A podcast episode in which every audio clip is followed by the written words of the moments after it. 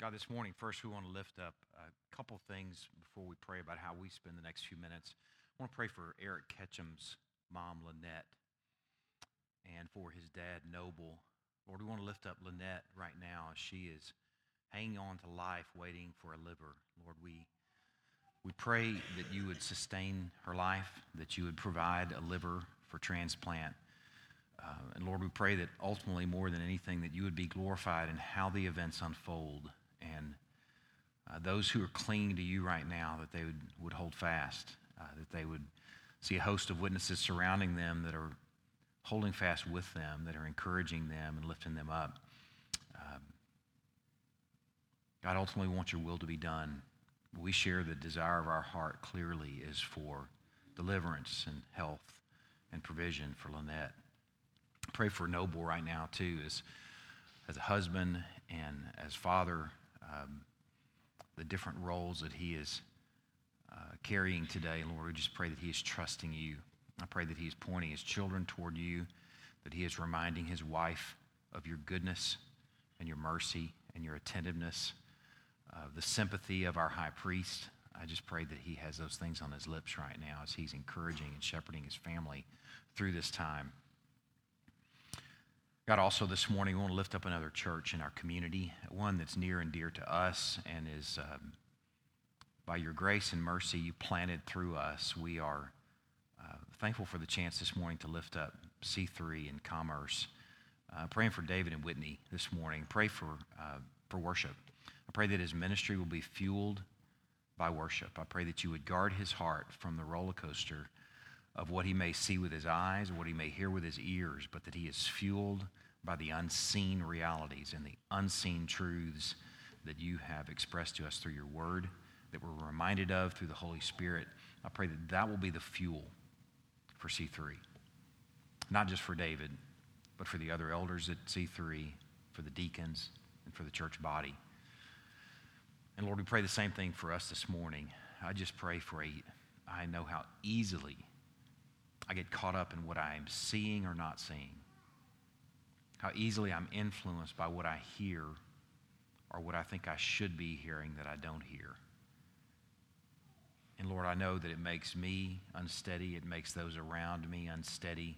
And Lord, I pray for a steady, deep confidence and assurance and trust for myself, for the others in this church body in the unseen. I pray that we can walk by faith and not by sight. Thankful for this summer that we get to spend together, enjoying those that walked not according to what they saw, not according to what every single thing around them screamed, but according to what you said and according to what you declared. I'm thankful that we have the chance this summer to enjoy each of these folks and enjoy your grace, your goodness, and your faithfulness through their stories. We turn this time over to you this morning. In Christ's name we pray. Amen. Turn to Hebrews chapter 11. Like last week, you're going to need to keep your hand in Hebrews 11 and in this morning, Genesis 6 through 8, chapters 6 through 8. We're not going to go back and forth. We're going to start in Hebrews 11. We're going to go back and get some of the furniture and equipment that we need from the Genesis account of Noah. Um, but for the most part, our home base this morning is going to be Hebrews 11 and Genesis 6 through 8. There'll be some other places that we go at various points. Let me give you a map for the morning, what to expect. If you're a note taker and you like to have kind of an outline or you like to know what the finish line is for the morning, I'd kind of give you a, a map of our route. We're going to unpack this verse 7. One verse. To be a very simple morning in terms of our source. We're going to unpack this verse 7 and from this verse grab six important and awesome things about faith, about faith realities from this one verse having to do with Noah's story. And then after that, we're just going to consider briefly some things that we learn about God from this story of Noah. So let's start with Hebrews chapter 11, beginning in verse, only in verse 7. By faith, Noah, being warned by God concerning events as yet unseen, in reverent fear constructed an ark for the saving of his household. By this, he condemned the world and became an heir of the righteousness that comes by faith. We're going to come back to this verse and unpack it here in a moment, but I would like you to turn on over to Genesis chapter 6. We need to go back and grab this story. And I want to arrest you with something this morning, or I want you to be arrested with something, maybe a better way to put it. I want to share a passage with you from Matthew as you're turning over to Genesis. I want, to, I want you to be arrested with the importance of this story. There's a temptation to take some of our Old Testament stories and just reduce them to children's stories that are just good for summer clubs or VBS or Sunday school. And what I want you to understand that we're going to consider this morning is not just a little kid's story, but something that's very, very important and very helpful for us. Listen to this passage from Matthew 24 before we climb into Genesis chapter 6. Jesus said, But concerning the day and hour, no one knows, not even the angels of heaven, nor the Son, but the Father only. For as were the days of Noah, so will be the coming of the Son of Man. For as in those days before the flood, they were eating and drinking, marrying and giving in marriage, until that day when Noah entered the ark and they were unaware until the flood came and swept them all away. So will be the coming of the Son of Man. The story that we're considering this morning in Genesis chapter 6 is not just a little historical story, but it's something that's equipping us for the hour and day that we're presently in, preparing for Christ's return. That's why it has special importance for us. It's so relevant. We're going to come back to Matthew 24 a few times over the morning. But let's climb into our story. I'm not going to read three chapters to you, but I am going to read some excerpts, and I'll tell you where I'm reading if you like to follow along with me, beginning in chapter 6, verse 5. The Lord saw that the wickedness of man was great in the earth, and that every intention of the thoughts of his heart was only evil continually. And the Lord regretted that he had made man on the earth, and it grieved him to his heart. So the Lord said, I will blot out man whom I have created from the face of the land, man and animals and creeping things and birds of the heavens, for I am sorry that I have made them. But Noah found favor in the eyes of the Lord. These are the generations of Noah. Noah was a righteous man, blameless in his generation. Noah walked with God, and Noah had three sons Shem, Ham, and Japheth. Now the earth was corrupt in God's sight, and the earth was filled with violence.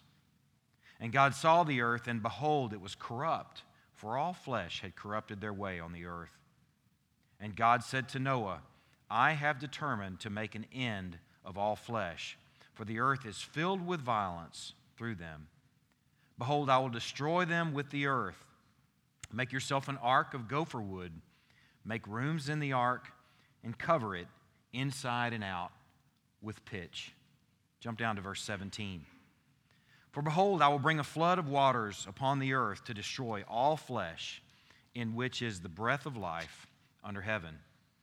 Everything that's on the earth shall die, but I will establish my covenant with you.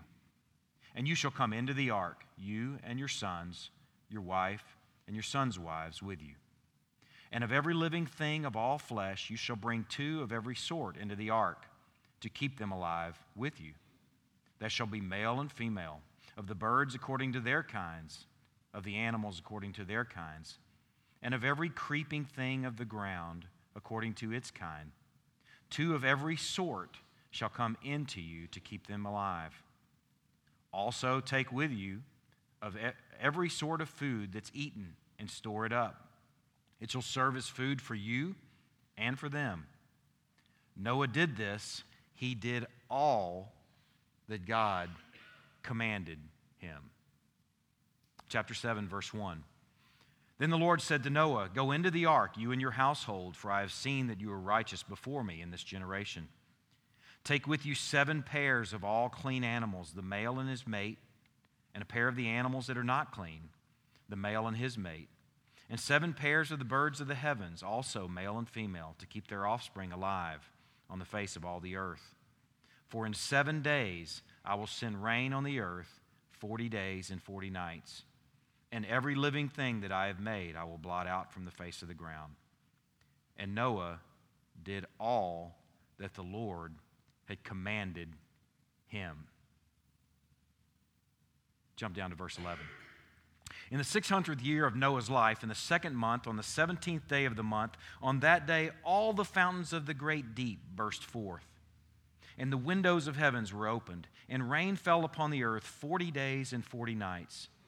On the very same day, Noah and his sons, Shem, Ham, and Japheth, and Noah's wife and three wives of his sons with, with them, entered the ark they and every beast according to its kind, and all the livestock according to their kinds, and every creeping thing that creeps on the earth according to its kind, and every bird according to its kind, every winged creature, they went into the ark with Noah, two and two of all flesh, in which there is the breath of life. And those that entered, male and female of all flesh, went in as God had commanded him, and the Lord shut him in. The flood continued 40 days on the earth. The waters increased and bore up the ark, and it rose high above the earth. The waters prevailed and increased greatly on the earth, and the ark floated on the face of the waters. And the waters prevailed so mightily on the earth that all the high mountains under the whole heaven were covered. The waters prevailed above the mountains, covering them 15 cubits deep. And all flesh died that moved on the earth birds, livestock, beasts, all swarming creatures that swarm on the earth, and all mankind. Everything on the dry land in whose nostril was the breath of life, he blotted out every living thing that was on the face of the ground man and animals and creeping things and birds of the heavens. They were blotted out from the earth. Only Noah was left, and those who were with him in the ark. And the waters prevailed on the earth 150 days. Continue in chapter 8, verse 1. But God remembered Noah and all the beasts and all the livestock that were with him in the ark. And God made a wind blow over the earth, and the waters subsided. The fountains of the deep and the windows of the heavens were closed. The rain from the heavens was restrained, and the waters receded from the earth continually. At the end of 150 days, the waters had abated. Jump to verse 13. In the 600 or in the 601st year, in the first month, the first day of the month, the waters were dried from off the earth. And Noah removed the covering of the ark and looked, and behold, the face of the ground was dry. In the second month, on the 27th day of the month, the earth had dried out. Then God said to Noah, Go out from the ark, you and your wife, and your sons and your sons' wives with you. Bring out with you every living thing that's with you of all flesh, birds and animals, and every creeping thing that creeps on the earth, that they may swarm on the earth and be fruitful and multiply on the earth. So Noah went out, and his sons and his wife and his sons' wives with him. Every beast, every creeping thing, and every bird everything that moves on the earth went out by families from the ark. Then Noah built an altar to the Lord and took some of every clean animal and some of every clean bird and offered burnt offerings on the altar. And when the Lord smelled the pleasing aroma, the Lord said in his heart, I will never again curse the ground because of man, for the intention of man's heart is evil from his youth. Neither will I ever again strike down every living creature as I have done. This morning, turn back to Hebrews chapter 11. We're going to unpack this one verse. I wanted us to have that story fresh and in view. There's some things that we'll consider in these next few minutes that, that the details there needed to be on our minds as we considered this one verse in Hebrews chapter 11.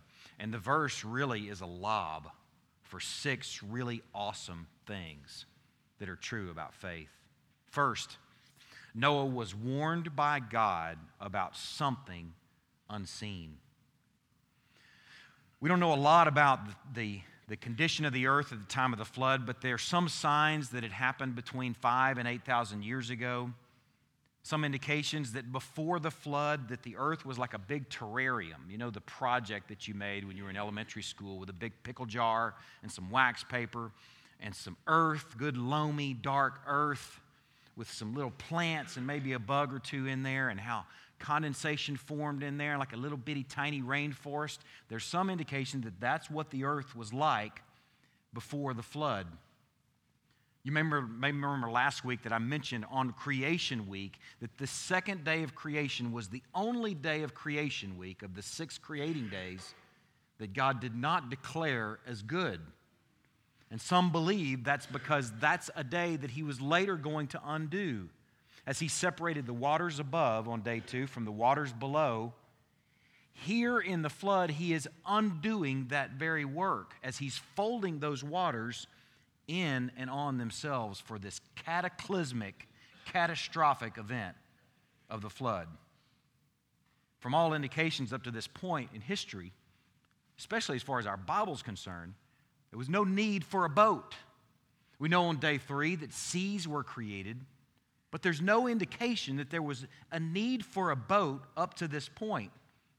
And there's certainly no indication also that there's no sign or no evidence that there's ever been a flood maybe not even rain. If it was a rainforest type environment, flooding and a boat would be two things that are pretty foreign. So Noah here is warned about something that is not only unseen, it is likely altogether unheard of.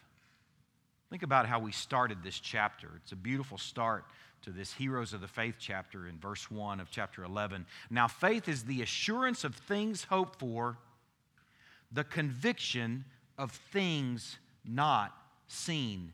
Noah is the perfect illustration of being convicted about things unseen and at this point unheard of. Noah appears to have recognized that God's words are so powerful that they put into motion events that will come to pass.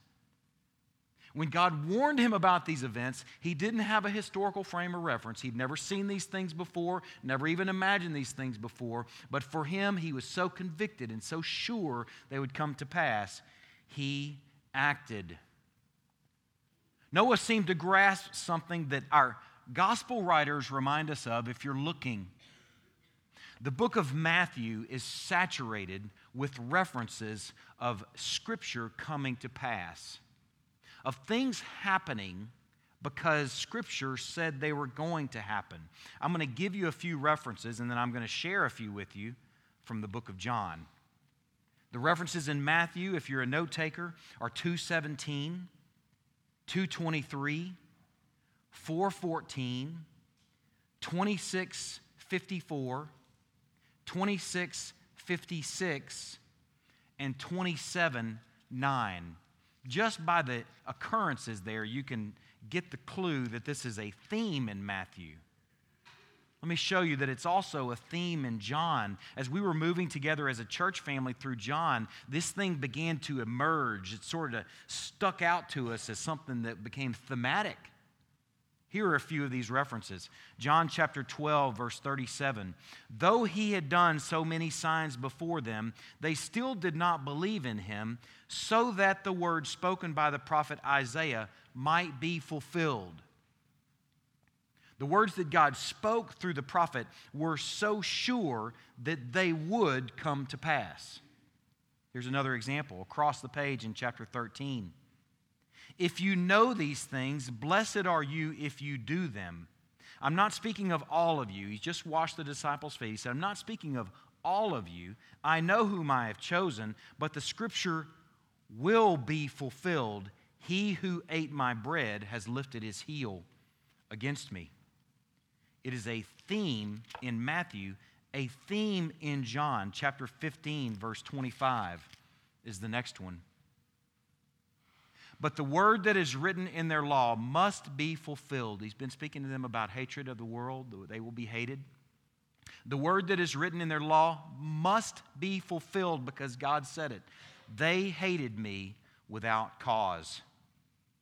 Another one's in his high priestly prayer in chapter 17. While I was with them, I kept them in your name, which you have given me. I have guarded them, and not one of them has been lost except the son of destruction, that the scripture might be fulfilled.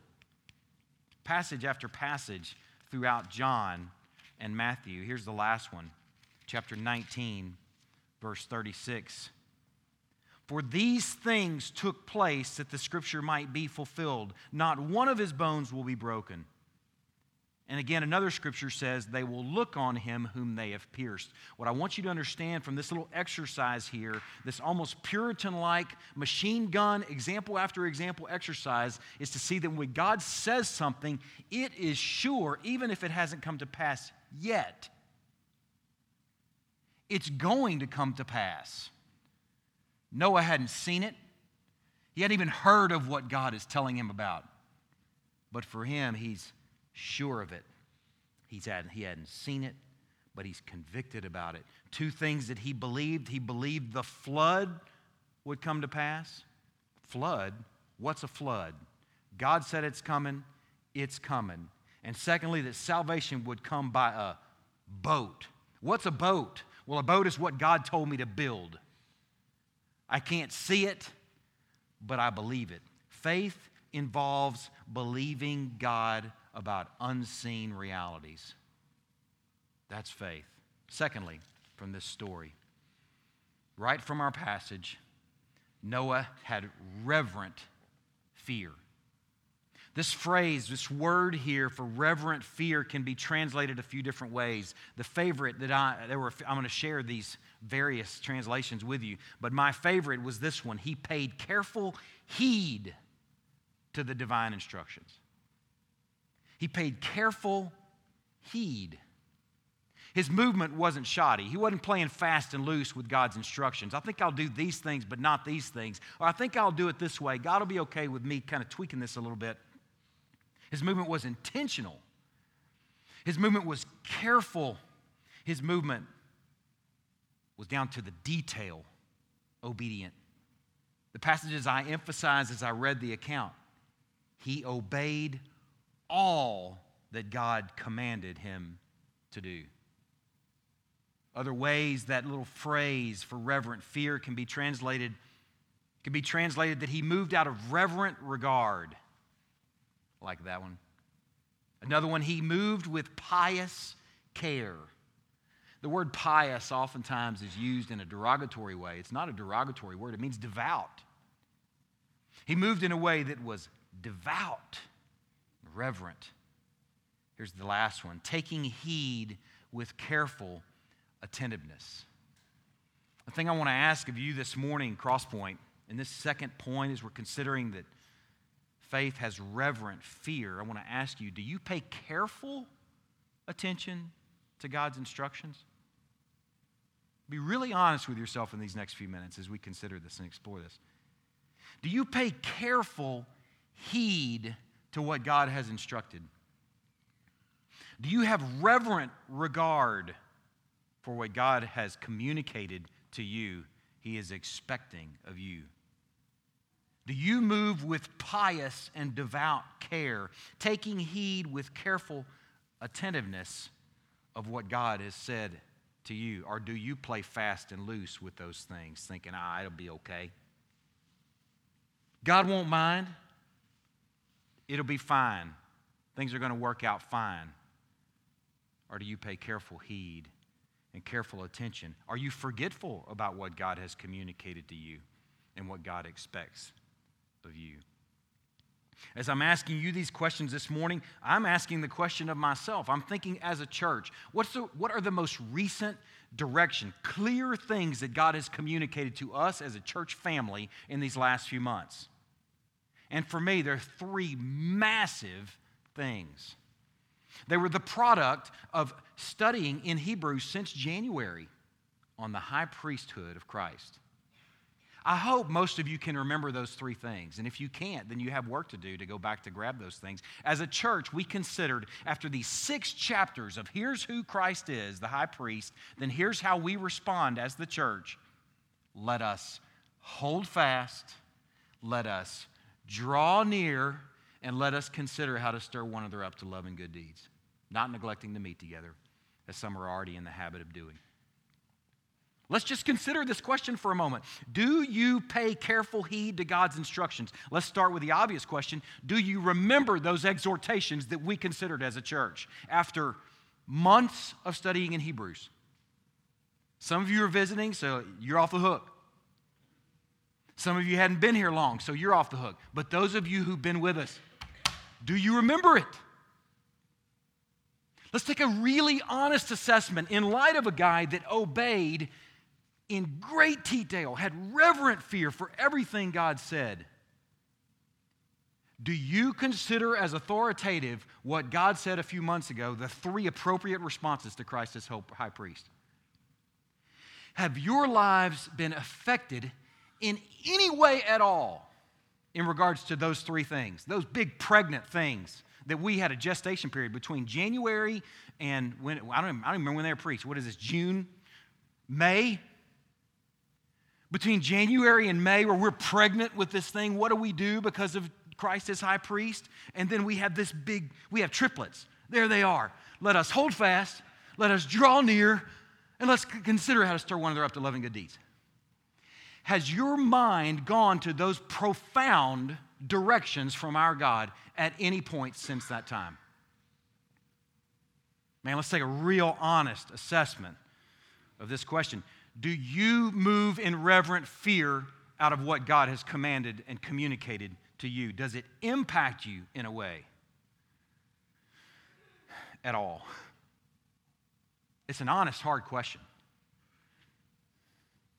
The sad fact for some of us, for many of us maybe, is that our boss often gets our best and our God often gets our leftovers. Unfortunately, we can give our boss more attention. We can give our club membership more attention than we give a direction from our living God. And I'm not talking about just you, I'm talking about Ben McGraw too. I don't have a boss. But man, I can get caught up and distracted in stuff and forget what did God say to me?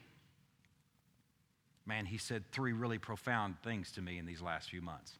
Let us hold fast let us draw near and let us consider how to stir one another up to love and good works. I study a guy named Richard Phillips, and this was a quote from him that I wanted to share with you. It was, I thought it very pertinent. I have two quotes actually to share. Here's the first. This is from Richard Phillips. The Puritans in 7th century England were like Noah. The name Puritan was given to them by scoffers because of their care for studying and obeying God's word in great detail.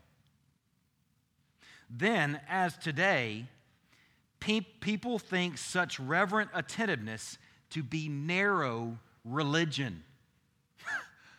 Does this sound familiar at all?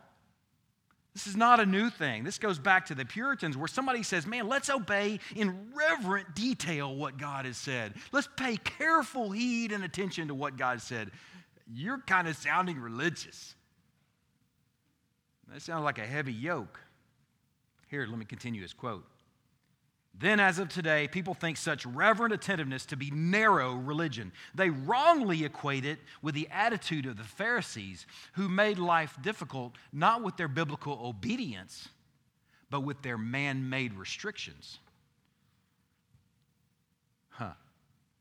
Yet, biblical obedience does not fetter you or make you narrow. Rather, it liberates you to what is good and what is true and what is wholesome. Man, I enjoyed that quote. I put out beside that, I said, You are, I thought to myself, you are most human when you are paying reverent attention to what your Creator has said to you and what your Creator communicates to you. Man, that's not narrow and that's not a heavy yoke. It liberates you to what is good and true and wholesome when you have reverent fear to divine instructions. I thought about his reverent fear in another direction. In this case, so far we've talked about how he moved and what, what it meant and what he did. I thought too, just in reverent fear in general, reverent fear of God meant that he had more fear of God than he had fear of man. If you don't think that you're influenced by what people think of you, often overly so, I encourage you to read When People Are Big and God is Small. It's a great read. I can't remember who wrote it, but you can look it up. It is well worth reading, and it will illuminate you to how often you are influenced by what people think instead of what God thinks. I found an old Scottish preacher, long since dead, that said these words. I wish I could say it with a Scottish accent. If Luke were here, he could do it. He, can, he does a Scottish accent good, but I can't do it. I almost want to try just because I think God's going to speak with a Scottish accent when we get there. It's just good. No doubt there were plenty of witty and wise things said about him. He's speaking of Noah.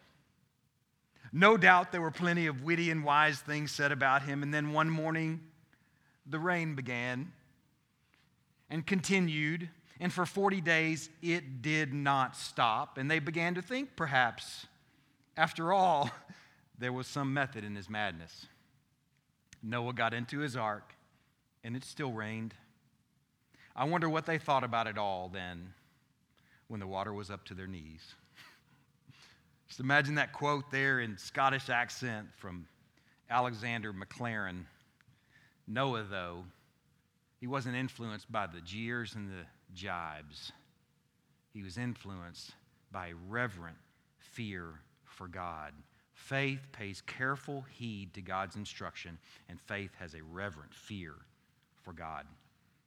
The third thing that comes right from this passage in reverent fear, we can insert the he, constructed. The third thing is that he acted. In reverent fear for God, and fear of these instructions, reverent attentiveness to these instructions, he constructed. Just consider that for a moment. He didn't sit idle and unresponsive. His faith compelled him to act. We don't know how long it took for him to build the ark. The instructions came about 120 years before the rain came. And during that period, I mean, he could have gone right to work, but there's some sign, some indication that it wasn't until Shem, Ham, and Japheth were grown ups and they had wives that that work began. So some people have placed the period of time of construction between 55 and 75 years. Whether it's 55 years or 100 years, I'm going to call that a long project. We've been for years wanting to have a back porch built on our house, and Bud Jones and his crew came a couple weeks ago, and in four and a half days built the most amazing back porch that we could ever even imagine. But it took four and a half days. And I was overwhelmed with that. Like, look at those guys. They're amazing. But Noah, though, is building 55 to maybe up to 100 years his faith was dynamic. That's a key word. His faith was dynamic. His faith acted. His faith measured stuff. His faith sawed stuff. His faith hammered stuff. His faith built daily, like we talked about last week, like a walk, like slow and steady for maybe as little as 55 years, like a walk, working on the next little section of this massive battleship sized boat, one little section at a time, one nail at a time, one log at a time. I want you to imagine for a moment how the story would have gone if it had gone a different way. Listen to this account. This passage I'm going to read a little bit differently. I don't have a real funny or interesting way to read it. I just want you to think about something. Chapter 6, verse 13, back in Genesis. And God said to Noah, I have determined to make an end of all flesh, for the earth is filled with violence through them. Behold, I will destroy them with the earth. Make yourself an ark of gopher wood, make rooms in the ark, and cover it inside and out with pitch. Jumping back down to 17, for behold, I'm going to bring a flood of waters on the earth to destroy all flesh, in which the breath of life under heaven goes all the way down to the very end. It shall serve as food for you for them. And then in verse 22, how it reads for us now Noah did this, he did all that God commanded him. What if it read, Noah said, Hey, God, I believe you. And then he went on about, about his business. What if he said, Sure, God, I believe you? That sounds pretty scary. Sounds pretty awesome. It's not something I've ever seen before or imagined before, but I believe you, but I'm going to go back to my life as it was before you warned me. Imagine what Noah's story had been like had he just gone about about life as if he'd never heard a message from God. If he had gone on like Jesus said they did, the rest of the earth did in, in the time of the flood, eating and drinking and giving in marriage. He had three sons. And we know those three sons were born after the warning, and the three sons got married after the warning. What imagine what his life would have been like if the sum total of his life had been, well, he married off Shem, Ham, and Japheth. But there was no boat. There was no dynamic response to what God said. Imagine what his life would have been like, what this story would have been like. You could hear the sound after the story wah, wah, wah. What a lame story. I wouldn't share that in VBS. I wouldn't even preach from it. I don't even want that in my Bible. That's lame. Think about it for a minute, though. What are your lives like? If you hear direct instructions from your God and then your life remains unaltered. Man, we could laugh about Noah sitting around eating bonbons and ho hos, watching TV with his feet kicked up, not building an ark. And what it would have been like when the rain came, but what's it going to be like for us if we hear instructions from Him? Let us hold fast. Let us draw near. Let us consider how to stir one another up to love and good deeds. If we hear those sort of clear, profound responses to Christ as high priest, and our lives remain unaltered. We're just as much a laugh. Man, you think it's not possible? Just because we've thought about it doesn't mean we've lived it. Just because I've talked about it doesn't mean I've lived it. Hear that, people of God. Just because we moved through that section of Hebrews doesn't mean that it's altered our lives yet. I cannot tell you how often in counseling or in meeting or talking with somebody about something, they're sharing some sort of problem they're working through and feeling like they're just out of, they have, they have no equipment, no goods to work through. And I'm like, did you listen Sunday? Hold on, I got my notes still in my Bible. Let me open them up. Did you listen? Now, I'm not that rude. I'm going to be a lot more gentle. I, right here, you know, it's not aimed at anybody, so nobody's going to feel the weight of that. I'm going to be a lot more gentle with that, but it happens often where I'm like, did that impact you at all? Was your life altered at all through what God communicated? What through that exposure of his word? Man, faith is going to act and faith is going to be altered if it's faith. I think about James 2:17. You can turn there. I'd like for you to see this. It's just a, such a simple passage, but it's one that's so profound when we're thinking about it in light of Noah. As you're turning there, I'm thinking about how easy it is for our lives to be spent on things that are temporal. Uh, Scott's recent messages from Ecclesiastes are wonderful reminders of that. How we can be spent on things that are under the sun and how meaningless all that under the sun stuff. And then contrast that with what your lives can be like if you're spent on eternal matters. I was thinking about this passage in chapter 2, verse 17. So, also, faith by itself, if it does not have works, drowns. That doesn't say that, but it could. Connect it to Noah's story. Faith by itself, if it does not have works, drowns. If Noah got the warning from God and said, Okay, I believe you, God, but then grabbed his ho hos and Twinkies and bonbons and kicked his feet up for the next 100 years or however long it was 120 years, and the rain comes and Noah and his family and all those he's responsible for drown.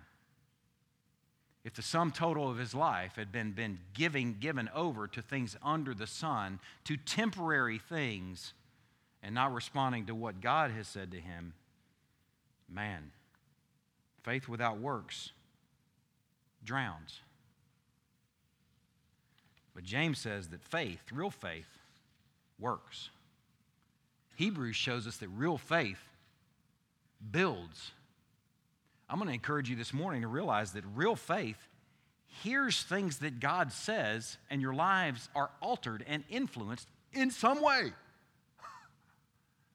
If you go week after week without God's word ever altering you or affecting you and no movement in response to that, man, you should wonder are you really hearing it? Have you equated listening with doing? Have you equated like Noah? I believe you, God, with actually picking up a hammer and nails and going to work. John Calvin said this He said, We are saved by faith alone, but the faith that saves is never alone. The faith that saves builds, measures, saws, cuts, responds, is altered in some way in response to what God has said.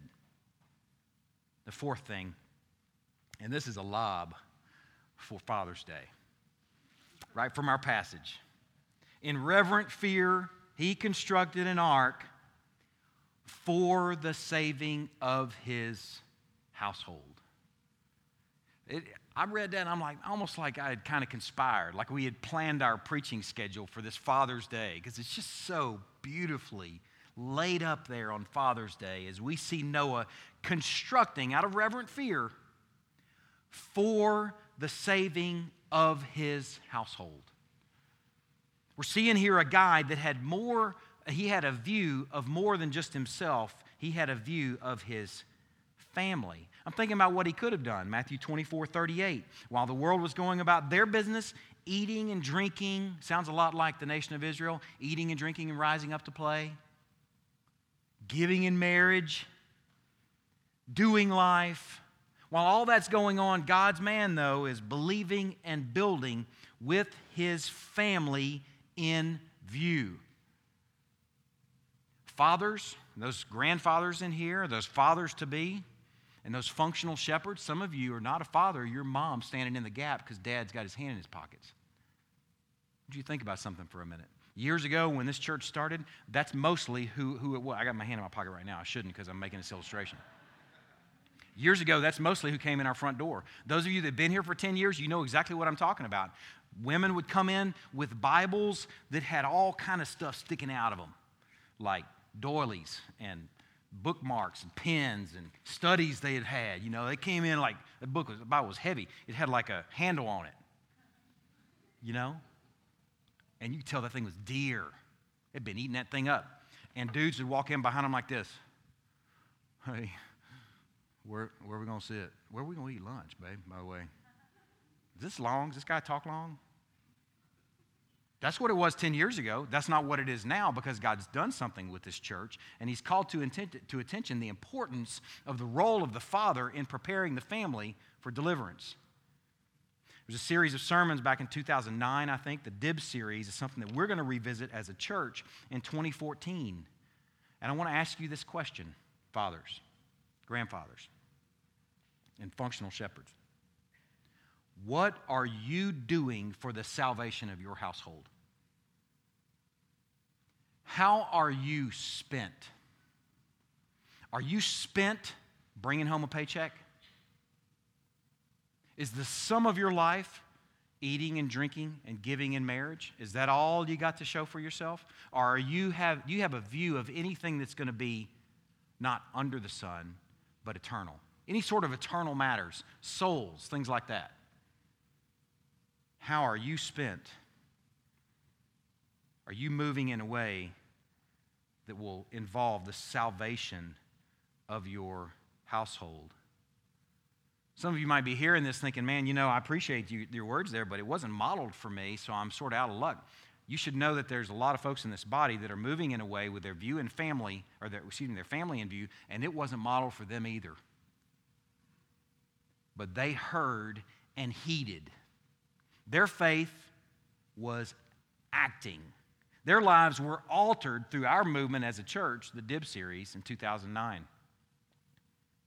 I want to encourage you, though, if you're thinking, man, it wasn't modeled for me. I'm excited about 2014. Maybe I'll get some goods there. You don't have to wait till 2014. You can start right now with what we've talked about this morning. Start with your lives being altered by let us hold fast, let us draw near, and let us consider how to stir one another up to love and good deeds. I was just using that as an example, but it's a, something that we've considered as a church recently. Has your life been altered by that in any way? Start right there. That's a great place for you to begin to be altered with your family and household in view. You can be about the work of ark building where your family is in view because faith is responsible for those under your care and your hands aren't in your pockets. Fifth thing Noah's actions condemn the world. This is a tricky one by this, by the building of the ark, by the reverent fear for the saving of, constructing it for the saving of his household, he condemned the world. Something I want you to hear in these next few minutes. I want you to understand that the life of a faithful, faith filled person stands in sharp contrast in a godless world. Sharp contrast. And like it or not, that life, that faithful, bright, shiny, aromatic, salty life, is a silent rebuke to a lost world. It's a silent rebuke. Josephus said of Noah, he said, Noah shamed his contemporaries by the quality of his faith, which threw their skepticism in high relief. What you think about something for a minute? I want you to realize that your faith and your faithfulness is something that brings unrighteousness to the surface in others. It's a great example in 1 Corinthians 11. Turn there with me. I want you to see this. 1 Corinthians 11, we read so often for the Lord's Supper. And I don't know if this has ever occurred to you before, but I want you to hear this and consider this through this familiar passage. 1 Corinthians 11, verse 17. In the following instructions, I do not commend you, because when you come together, it's not for the better, but for the worse. For in the first place, when you come together as a church, I hear that there are divisions among you, and I believe it in part. Now, I'm going to finish the, the passage there in a second. But divisions among you, likely from those who are stirring up division, maybe a root of bitterness.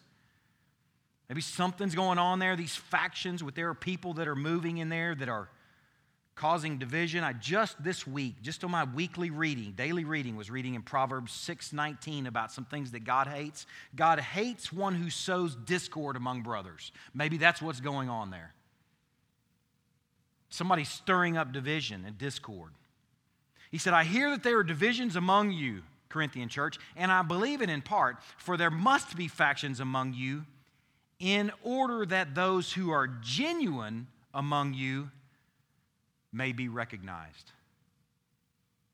I want you to realize that faithfulness, righteousness, brings faithlessness into view. You can't even see it without faithfulness. You don't even know what it is until you see faithfulness in the foreground. And it stands as a silent rebuke. Now, let me encourage you in something. Don't be too encouraged. I want to encourage you not to be too encouraged to be a horse's butt. Some folks can hear what I, this point I just made about this, you know, Noah's actions condemn the world and go, yeah, see, man, I knew I had a calling there. Because some folks, their, their ministry, and I'm putting air quotes around that, their ministry is to condemn the world and the worldly by pointing out how rotten it or they are. Man, you've heard it. You may have done it. I'm not speaking to anybody in particular here, so anybody's thinking, is he uh, singling me out? I don't have anybody in mind right here. But you know how it goes. You see a parent that's not moving in a way that you would move as a, a Christ influenced parent, and you're like, look at that old sorry parent. Man, if they don't know the Lord, Are you surprised? Duh. They're moving in a way that's not godly. Talking about kids with or bad parents. In the news a lot lately has been the knockout game. You look at something like that, you say, man, how violent is our world? How violent are those kids? The knockout game where somebody's just walking down the street and somebody just hauls off and knocks them out. Man, that is pretty crazy. But are you surprised in a godless world? It shouldn't surprise you things like that happen. School shootings, does it surprise you when a school shooting happens in a godless world? Corruption and murder, we shouldn't look at those things and be surprised. If we live in a world that is fallen, that is faithless, that has rejected their creator, it shouldn't surprise us when those things when, the, when those things happen. And we should know that our call then is not to point out all those ugly, violent, terrible, dark, wicked, bad people. Noah's ministry was not like that. His ministry was more about being a herald of salvation. 2 Peter chapter 2 verse 5 says that he was a herald of righteousness in his time. He was not a herald of wrongedness. You understand what I'm, that's a made up word on purpose. He wasn't a herald of wrongedness. Look at how vile and wicked all you guys are. Y'all are going to drown. It seems like the influence or the, the, the focus of his message is come get on the boat. I'm a herald of some good news. Come follow our Creator and come get on the boat. There's room for you. It's a message of salvation, not a message of condemnation. Condemnation was the byproduct of them rejecting a message of salvation. The focus of his preaching, the focus of our preaching, should be good news of salvation to all men. Condemnation is a byproduct. Ask yourself the question in your view of being salty, bright, and aromatic in the world, do you see your job as this quote, air quote ministry of pointing how rotten, rotten and wicked everybody is? Or is it as a herald of righteousness, a herald of salvation? Hey, crummy parent, let me tell you about my Noah. Hey, violent dude, let me tell you about my ark. Hey, wicked people, let me tell you about how you can find salvation. That should be the focus of our message. I enjoyed this passage in 2 Corinthians. Listen to this. Jot this down 2 Corinthians 5 19 and 20. Listen to what's being communicated here. In Christ, God was reconciling the world to himself, not counting their trespasses against them, and entrusting to us a message of reconciliation, not a message of condemnation. He entrusted to us a message of reconciliation, not a message of condemnation. Therefore, we are ambassadors of Christ, God making his appeal through us. We implore you on behalf of Christ, be reconciled to God. That's our message to a lost world. We implore you, lost world, on behalf of Christ, be reconciled to God. We implore you, lost world, come get on the ark. Faith heralds salvation. And the sad byproduct is many will reject that and go for a long swim. The sixth thing Noah inherited righteousness. Habakkuk 2 4 is an important passage we considered a few weeks ago because it's referenced in chapter 10 of Hebrews. It says, My righteous one shall live by faith. Paul quoted that passage twice in his letters. It's a very important passage for us as Protestants. If you're not Catholic, you're a Protestant, and Protestants, our whole, the whole Reformation was born from the study of this passage. The righteous, because you get these things out of order you can end up anywhere. Righteousness, life, and salvation, and faith. If you get those things out of order, you could, might start to believe, like the Catholic Church believed, that I'm going to be righteous, so I'll be saved. Martin Luther found otherwise. He studied that passage. And the Hebrews preacher brings into focus how Noah was righteous and what influence his faith had on that righteousness, why he was saved. Do you think for a moment that he was saved because he was a good guy? Do you think for a moment that your salvation works that way? God's going to save me because I'm a whole lot better than the rest of those guys. right? I mean, look, little twinkle on my tooth there, ding, like a Gleem commercial. My hair's nicely parted, nose is clean. Man, we can do that, but let me, let me tell you, that's not our good news. That's not our message. If you're believing that, you're not believing our gospel. Was Noah perfect? Some early commentators thought he was. Listen to this guy. I don't know who it was, this person. It was a Hellenistic Jewish writer, so this would have been ancient, a couple thousand years ago. A Jewish writer writing on Noah said Noah was found perfect and righteous. really?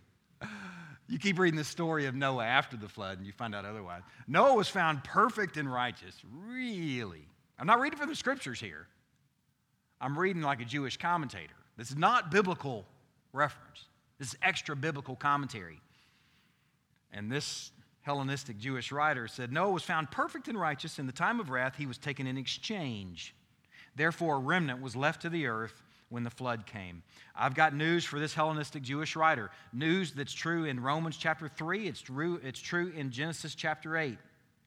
Genesis chapter 8, you remember after the flood, we would like to think that the flood purified humanity. You think it did? You think that humanity's different now than it was before the flood? It's interesting that at the end of this account, when this offering is made by Noah, God says, I will never again curse the ground because of man, for the intention of man's heart is evil from his youth. Man, do you think for a moment that God is saving the good guys? Man is evil, evil intention from his youth. Listen to Romans 3. This is way this side of Christ. Paul is writing to the Roman church about the Jews and Greeks both being in the same boat. We have already charged that all, both Jews and Greeks, are under sin. I shouldn't have used that same boat word because that's messing up imagery, given our, our focus this morning. He says of humanity, here's the human problem none is righteous, no, not one. No one understands, no one seeks for God. Put in there, neither can, neither is Noah. Now, we read the passage over there. It said Noah was a righteous man. We're going to figure out these don't conflict.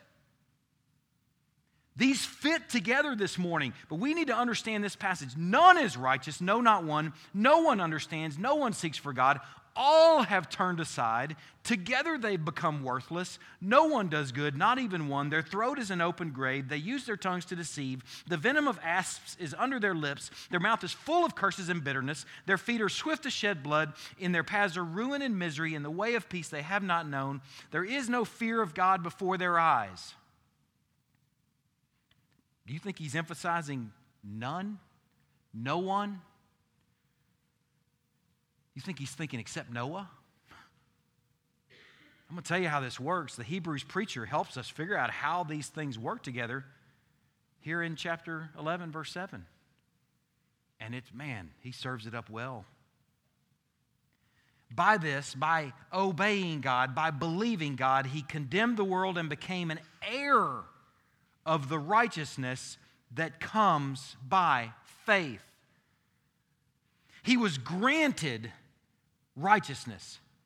He was reckoned righteous because he readily accepted what God said as truth. That's why. He believed God, and his inheritance as a result of believing God and acting on that belief was righteousness. God, I'm going to reckon you righteous. I'm going to grant you righteousness. I'm going to impute righteousness in you, the righteousness that belongs to my son because of what he did, not because of what you can do. Man, that's our good news. He doesn't save the good guys and leave the others to swim. Understand that. Man, if that's your understanding of the gospel, that's not in our Bible. That's every other man made religion, really, if you want to look at it. Our faith is altogether different. It says there was only one righteous, there was only one good, and that was Christ. And we were saved by faith.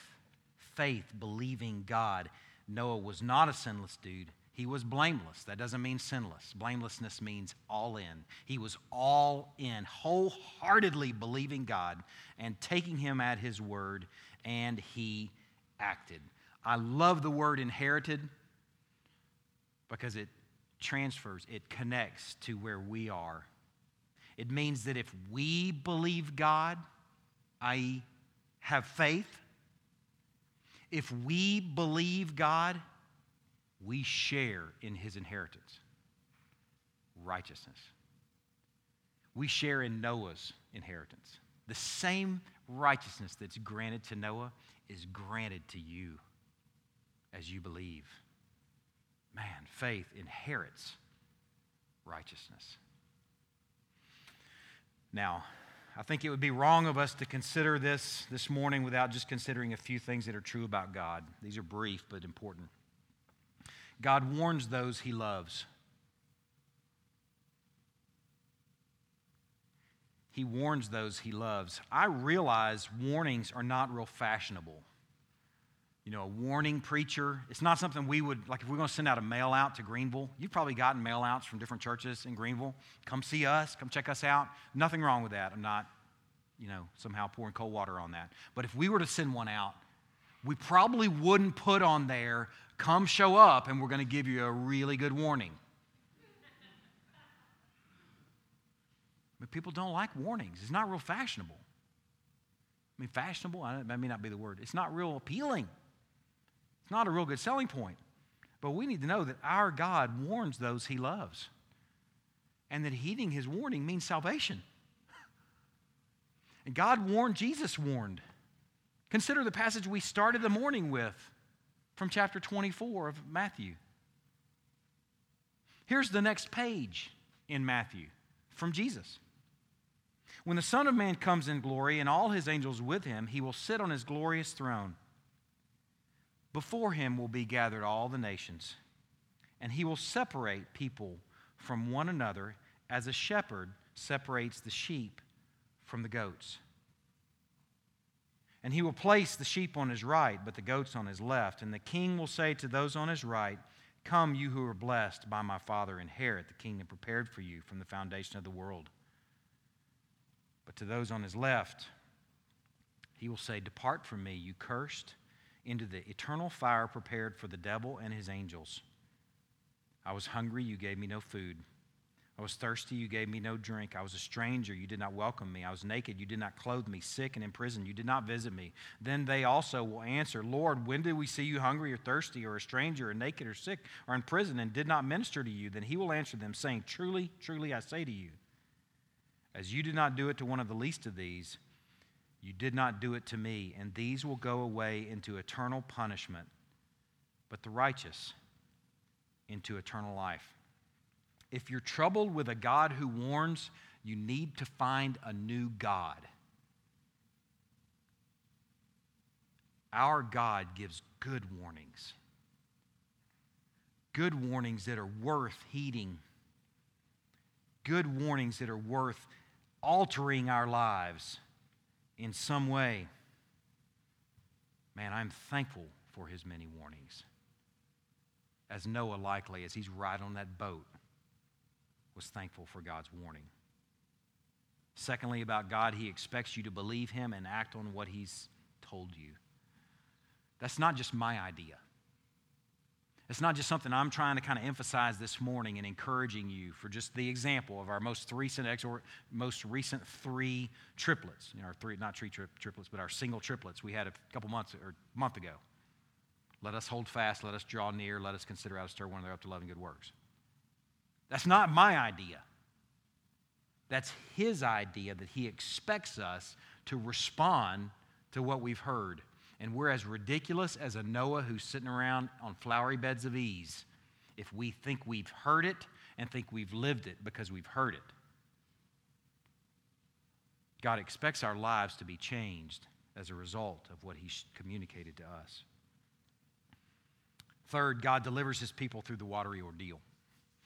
I don't want us to hear Noah's story this morning without enjoying that most people in this room have been baptized.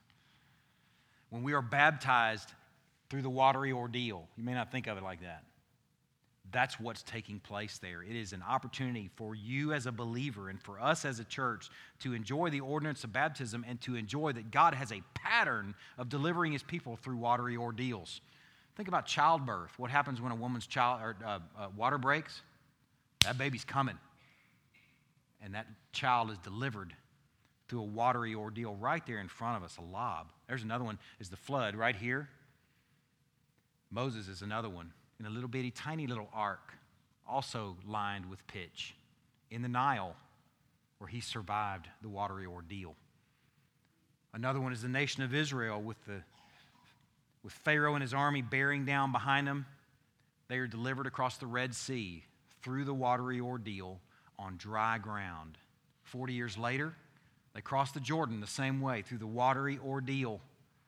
It's a pattern for God to deliver his people through the watery ordeal. Think about Jesus doing it with the disciples in the Sea of Galilee with a storm tossed boat. And Jesus says, Peace be still. Or in another account, he takes them across the sea. Immediately, they find themselves on the other shore. He delivers his people through the watery ordeal. He did it with Jonah, albeit bumpy. He did it with Paul in a shipwreck. God delivers his people through the watery ordeal. As we consider Noah, consider that we have a great God that wants to be known as a big D deliverer. Let's enjoy that you too have been delivered through the watery ordeal. And lastly, God will judge the earth. God will judge the earth. It's the last passage I want you to turn to this morning is in 2 Peter chapter 3. We can't consider this story this morning without considering the relevance to our time. I started the morning with Matthew chapter 24 warning.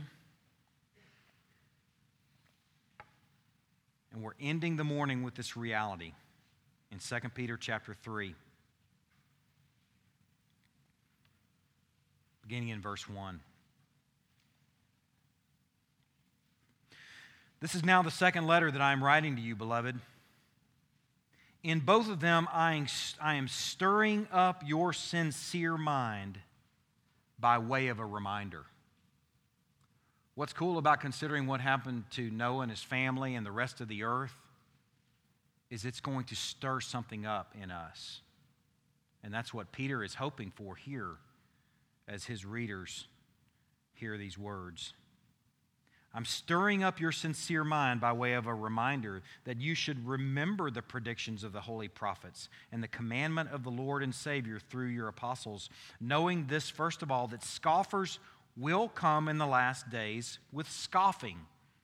They did it in Noah's time, following their own sinful desires. They will say, Where is the promise of his coming? For ever since the fathers fell asleep, all things are continuing as they were from the beginning of creation. We're just eating and drinking and giving in marriage. And you're preaching all that heavy stuff? Boats and floods and stuff like that. That's so ridiculous. For they deliberately overlooked this fact that the heavens existed long ago, and the earth was formed out of water and through water by the word of God and that by means of these, the world that then existed was deluged with water and perished. But by the same word that's just as sure. How did we start out this morning? How sure is his word? By the same word that's just as sure. The heavens and earth that now exist are stored up for fire, being kept until the day of judgment and destruction of the ungodly. Man, that's just as sure as that flood was. As a deluge, not this time by water, but by fire. The bow in the sky is a reminder of his promise never to deluge the earth again with water. But it doesn't mean that he's never going to deluge the earth again. It doesn't mean that he's not going to judge the earth. What I want you to understand is what you want you to see that's unfolding right now in 2014 as we are eating and drinking and giving in marriage potentially. What's unfolding right now are the same things that were unfolding while the ark was being built. Somebody's preaching and heralding righteousness. And most are going, take it easy, dude. Enough already. That's so overbaked. It's so over the top. Floods and stuff, deluge with fire. Sounds so scary. You're such a ridiculous dude, people. but the days are the same. Somebody's preaching and heralding righteousness and salvation. Somebody's doing that, and most are saying, man, take it easy. Somebody's working on stuff that's going to outlive judgment. Somebody is. Somebody's working on stuff that's not just under the sun, but that's eternal, that's going to matter after this whole thing is burned up by fire. And everybody else is seeing that. It can very easily throw rocks at it and say, man, that's stupid. It's a waste of time we're going to go about eating and drinking and giving in marriage because that's really what's important. What I want you to see is that God unfolds judgment and salvation simultaneously. He did it at the Passover in the Exodus. You remember what led up to the Passover, the last plague? The plague's in front of it, this unfolding judgment, while salvation is unfolding for Israel. God is about that work of unfolding salvation and judgment simultaneously. Deliverance and judgment unfolding, taking place at the same time. While God's people survived behind blood slathered doorposts, judgment came to Egypt and the firstborn in every household. Deliverance to one home, shrieks in another so will be the coming of the Son of Man. God will judge this earth. It is a surety. It's no light matter, and it would call for reverent fear. Let me pray.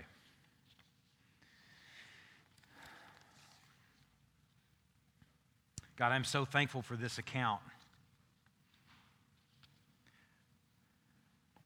I hope at points in these last few minutes that we've been um, convicted, encouraged, sharpened, galvanized, maybe even frightened. Lord, I pray that this sermon will not go without affecting your people. I pray that as we consider this ancient story, 7,000, 9,000 years ago,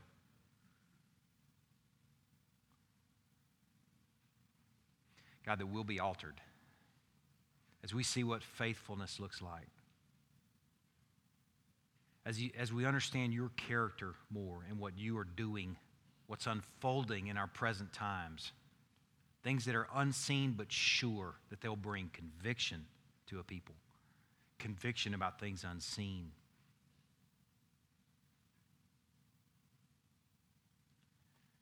God, we can't muster faith, but we can sure beg for it, and I beg for it.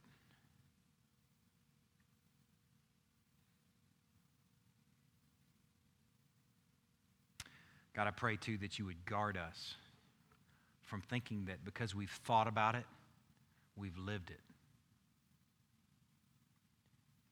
Guard us from thinking that because I've preached it, I've been altered by it. God, I pray that we will act, that we will respond to this message as faith responds. In Christ's name we pray. Amen. I'm going to share a passage with you, and then we're going to distribute the elements, and I'm going to explain why I'm sharing this passage after we distribute the elements. Let me encourage you as we distribute the elements. If you are not a believer, don't take these elements. It's not a snack. You can hang out for after we dismiss and go get you something at Taco Bell. We'll get something for you, but don't take this. This is for those that are trusting Christ as their Savior and Lord. If you are believing and trusting Christ as Savior and Lord, then man, eat up. Eat up. Now, if you have some sort of unconfessed sin in your life that you're holding on to and you're enjoying, I wouldn't recommend taking the meal either. You need to deal with God over that. What you could do is deal with God over that right now and then take that meal because you got a couple minutes while it's being distributed. Know that there's forgiveness, but man, it's got to mean bringing it before Him and confessing it.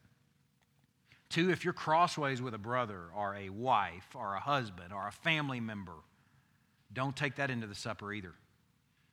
Deal with that before you take the supper. It might be something you can do right now with your wife. I don't know why. Before we were in full time ministry and I was home with Christy on Sunday mornings helping get kids ready, we found that the devil is most busy on Sunday morning. He loves to mess up folks on Sunday morning before they go gather corporately. I don't know how he does it. But it might be time for you to lean over to your wife and say, Hey, honey, I'm so sorry. Please forgive me. Let's take and eat together here in a moment.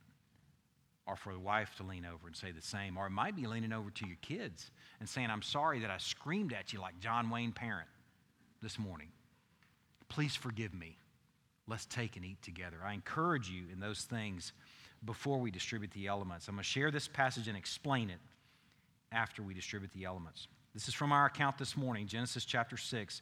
Also, take with you every sort of food that's eaten and store it up. It shall serve as food for you and for them. Noah did this, he did all that God commanded him. Let's distribute the elements. I think that's the most upbeat Lord's Supper we've ever had, which is cool. And it's fitting, too. The reason I shared that passage in Genesis chapter 6 is I'm imagining how sober it must have been on that ark. Thinking about, you know, all everybody you ever knew drowned, I mean, in wake behind you. Um, I'm sure they probably all together maybe recalled the screams of folks trying to get in.